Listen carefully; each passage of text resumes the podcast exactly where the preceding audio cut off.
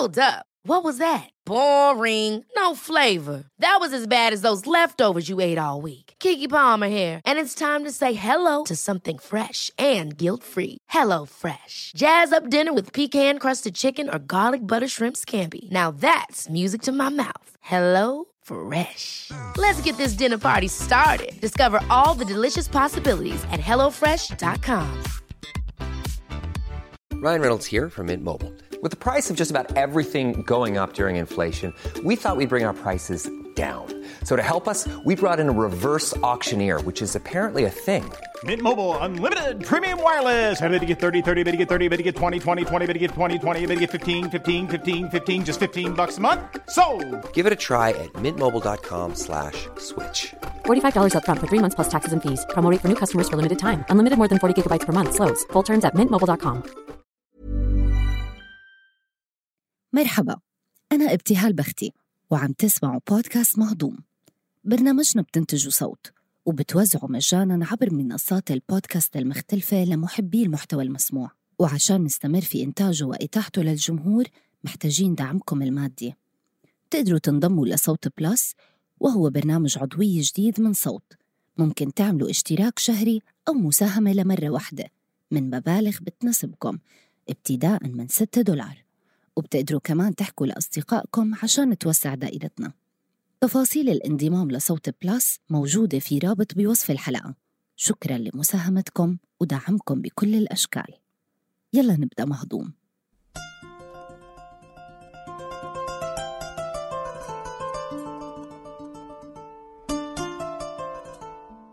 دائما كانت الأرض مصدر غذاء للكائنات اللي بتعيش على سطحها. وكمان بباطن الأرض حرارة وضغط استخدمهم الإنسان من سالف الزمان كفرن طبيعي ومثالي.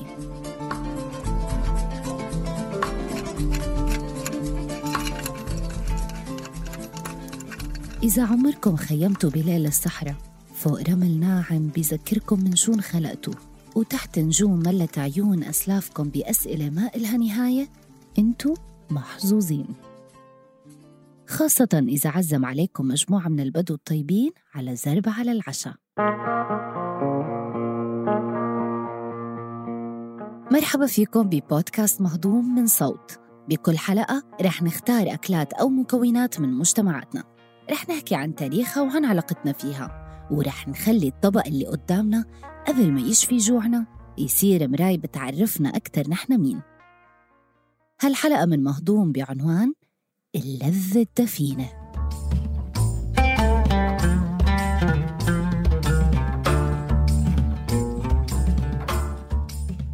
بداية شو هو الزرب؟ لغوياً الزرب هو الحفرة أو مخبأ الصياد.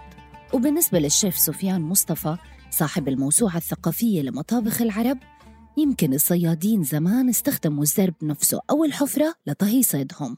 فالفكرة إنه تحفري حفرة. وتولع فيها نار وتحط الإشي اللي بده ينطبخ الحيوان بعدين تسكري الحفرة تغلقيها يعني بصاج حديد وبرمل يعني إغلاق تماما.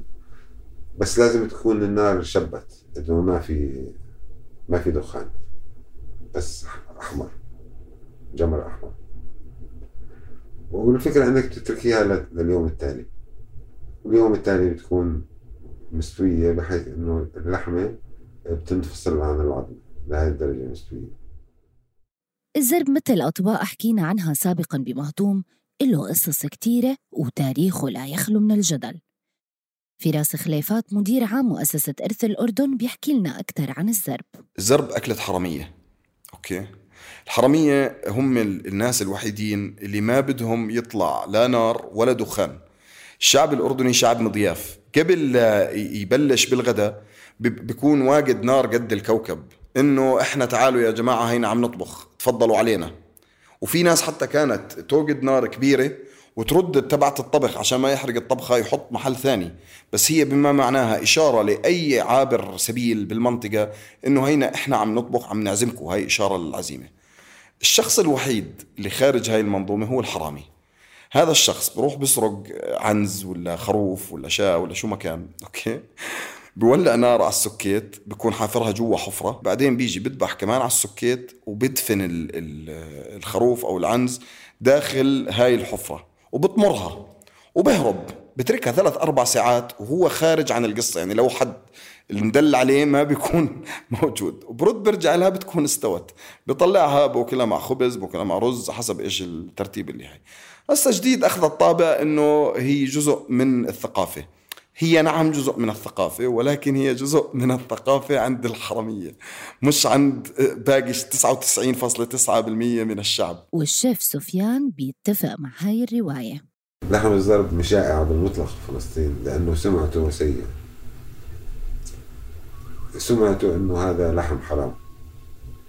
يعني الزلمة كان اللحم اللي يسوقه ما ياخده على البيت يطبخه هيك هو مع الشباب مع أصحابه. فلحم مسروق. لا صا... لا صايدة ولا حاجة.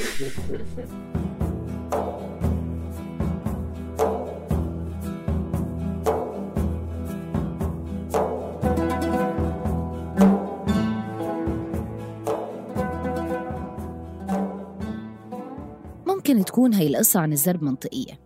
فبالفعل في طبق بقبرص اسمه كلفتيكو وجاي الاسم من الكلفتوس يلي كانوا قطاع طرق وتمردوا ضد الإمبراطورية العثمانية بالقرن التاسع عشر. والفكرة أنه الجماعة كانوا يدفنوا وجبة المحارب خلال تحضيرها عشان الدخنة ما تكشف للعثمانيين أماكن اختبائهم في الجبال.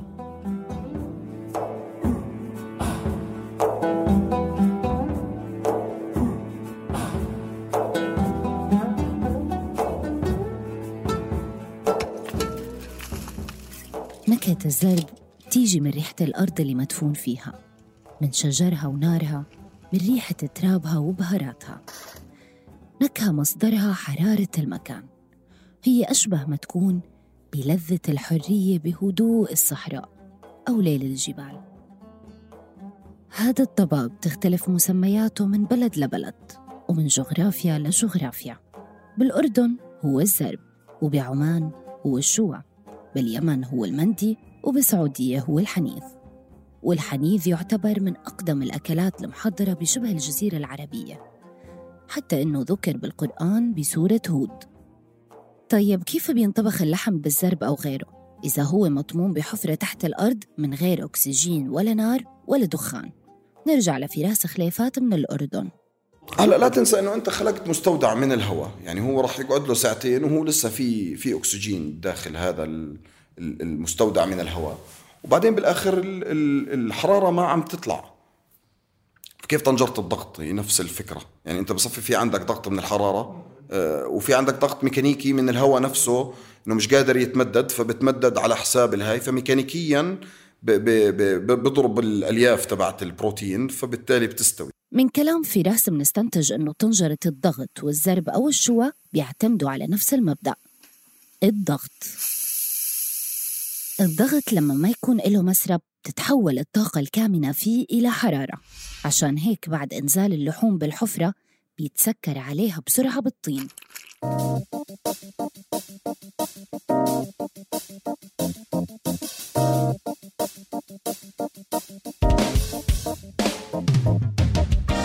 هلا تخيلوا معانا السيناريو التالي. صديقين عزيزين بحبوا الأكل كتير. تركوا بلدهم الجميل سلطنة عمان واللي فيها ألذ الطيبات وسافروا وتغربوا على أستراليا عشان يكملوا تعليمهم. وبيوم من الأيام إجا على بالهم الزرب أو بالأحرى الشوى يا ترى كيف تصرفوا؟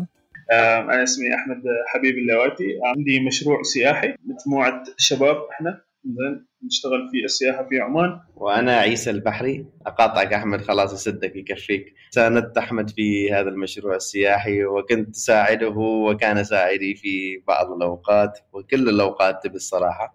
وحنا نحب الأكل. أنا وأحمد إنسان حبيين للأكل. يعني من الأخير عشنا فترة مع بعض في الغربة وكنا على طول. أول حاجة نفكر فيها وإيش راح ناكل؟ طبعا أنا تعرفت على عيسى في مطعم. تعرفت على عيسى ثاني يوم وصلت فيه استراليا. كنا ندور على الأكل الحلال. ف الشباب العمانيين اللي هناك قالوا إن إحنا طالعين فتجون. فإحنا كنا يعني صار لنا يومين واصلين استراليا بلد جديد. رحنا المطعم وأول ما وصل أشوف عيسى هناك مع ابتسامة جالس وتعرفنا عليه.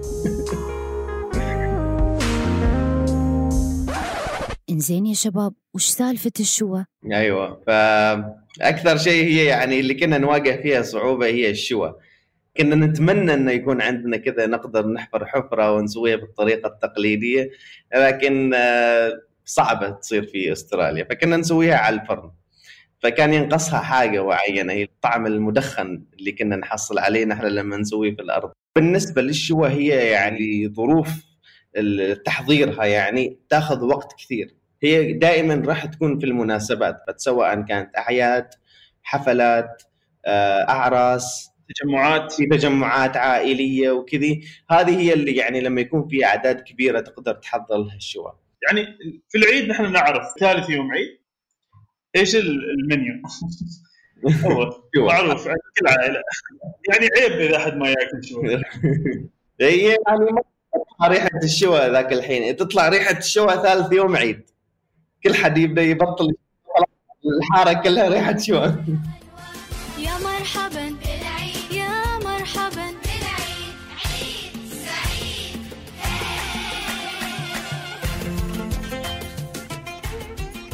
تاريخيا في عمان. زين الشواء تعمل على مستوى القرى. فكل العوائل في القرى يجمعوا ويحطوا رايح مالهم في هذا التنور في العيد خصوصا. عيسى أنت أك- كم أكبر عدد من الذبائح شفتهم في تنور واحد؟ يعني ما شاء الله عائلتنا كبيرة جدا فعندنا تنور لحالنا. يا دوب يكفينا. غالبا في تنور مشترك. يضم ليمكن 40 عائلة 30 عائلة. يعني 30 آه، شو 40 شو عادي بسيط. بس التنور يكون كبير جدا. كبير كبير. يعني عمقه يوصل إلى 7 أمتار 8 أمتار. والله نحن في البيت عملنا بحجم التنور اللي عندنا عملنا تقريبا 12 ذبيحه هذا أنت 12 أنت تتكلمي عن تنور إيه؟ تنور صغير أما تنور صغير. لما تروحي مثلا القرى في عندهم مثلا ياخذوا 50 ذبيحة يعني أرقام خيالية أيوه تخيلوا لو بأستراليا أحمد وعيسى يحفروا حفرة عمقها 8 أمتار ويرموا فيها 50 جثة خروف فكرة التنور الجماعي يلي ريحة الشوى فيه بتملى هوا القرية بتتناقض نوعا ما مع رواية أكل الزرب في الخلسة لأنه لحمه مسروق حتى إنه في رواية عمانية بتقول إنه ممكن فكرة الشوى بذاتها إجت لحفظ الكميات الكبيرة من اللحوم اللي صعب تتاكل بأيام العيد. يا ترى شو كمان بيميز الشوى العماني عن غيره؟ الشوى الشوى أول شيء إيش اللي يميزه عندنا نحن الشوى اللي هي البهارات. هذه البهارات يتم تحضيرها قبل أحيانا شهر قبل العيد. عندك آه، سنود كمون عندك ال- القرفة والكركم الفلفل الأحمر فلفل أسود زنجبيل وفلفل أحمر مقروش وقلقلان قلقلان أو كزبرة. طبعا كلها هذه نحن نجيبها مع بعض ونقليها. يعني نحمرها مثل ما يقولوا. ونطحنها كلها وتصير عندنا اسمه البزار العماني. هذا اللي هي خلطة البهارات العمانية. وبعدين نخلط ثوم معاها نطحن كمية كبيرة من الثوم. وعندنا الشيء الأخير اللي يميز الشوى اللي هو الخل التمر العماني. هذا خل حضر يعني ويخلى فترة طويلة في مكان آه، ما في إضاءة وكذا مكان يعني معتدل الحرارة وهذا الخل تسويه مع هذه الخلطة. وهي تنتج معانا نسميها نحن آه، بزار الشوى أو بهارات الشوى. كأنها سائلة بس ثقيلة.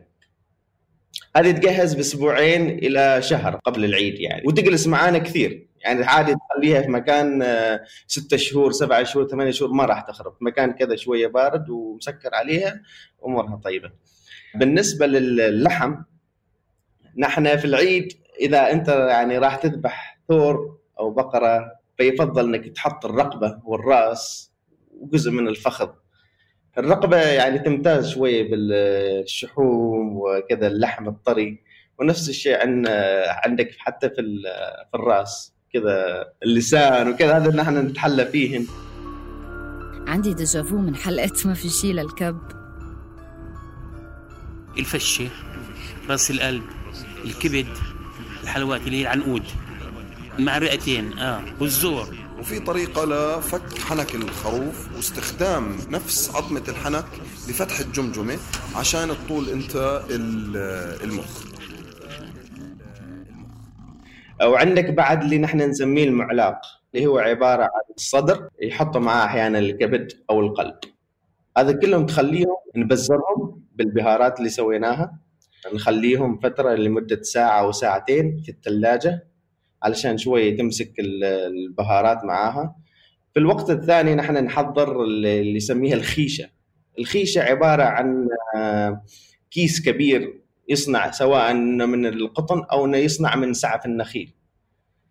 وهذه الخيشة اللي هي راح نحط داخلها ورق الموز من الجوانب بعدين نجي ونحط اللحم اللي بهرناه بالبزارات العمانية داخل ونسكر عليها وهذا تكون الشوى جاهز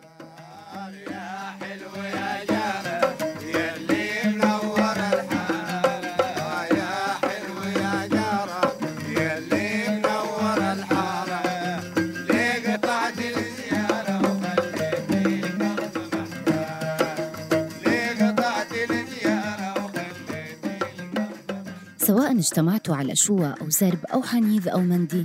نتمنى لكم مائدة عامرة تشاركوها مع الجيران والأحباب. وين ما كنتوا بالعالم. لحتى توصلكم تنبيهات بالحلقات الجاي تأكدوا تعملوا subscribe بقناة مهضوم على أي تطبيق بودكاست عم تسمعونا عبره. هاي الحلقة كانت بحث جيدة حمام كتابة سيرين حسني تحرير رنا داوود ومونتاج تيسير قباني. كنت معكم بالتقديم أنا ابتهال بختي مهضوم من إنتاج صوت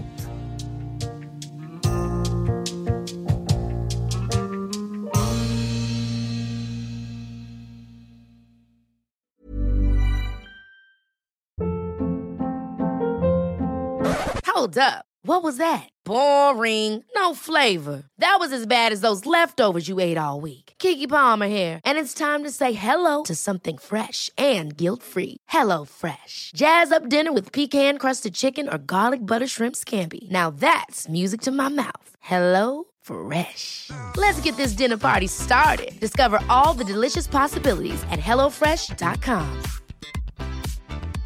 Even when we're on a budget, we still deserve nice things.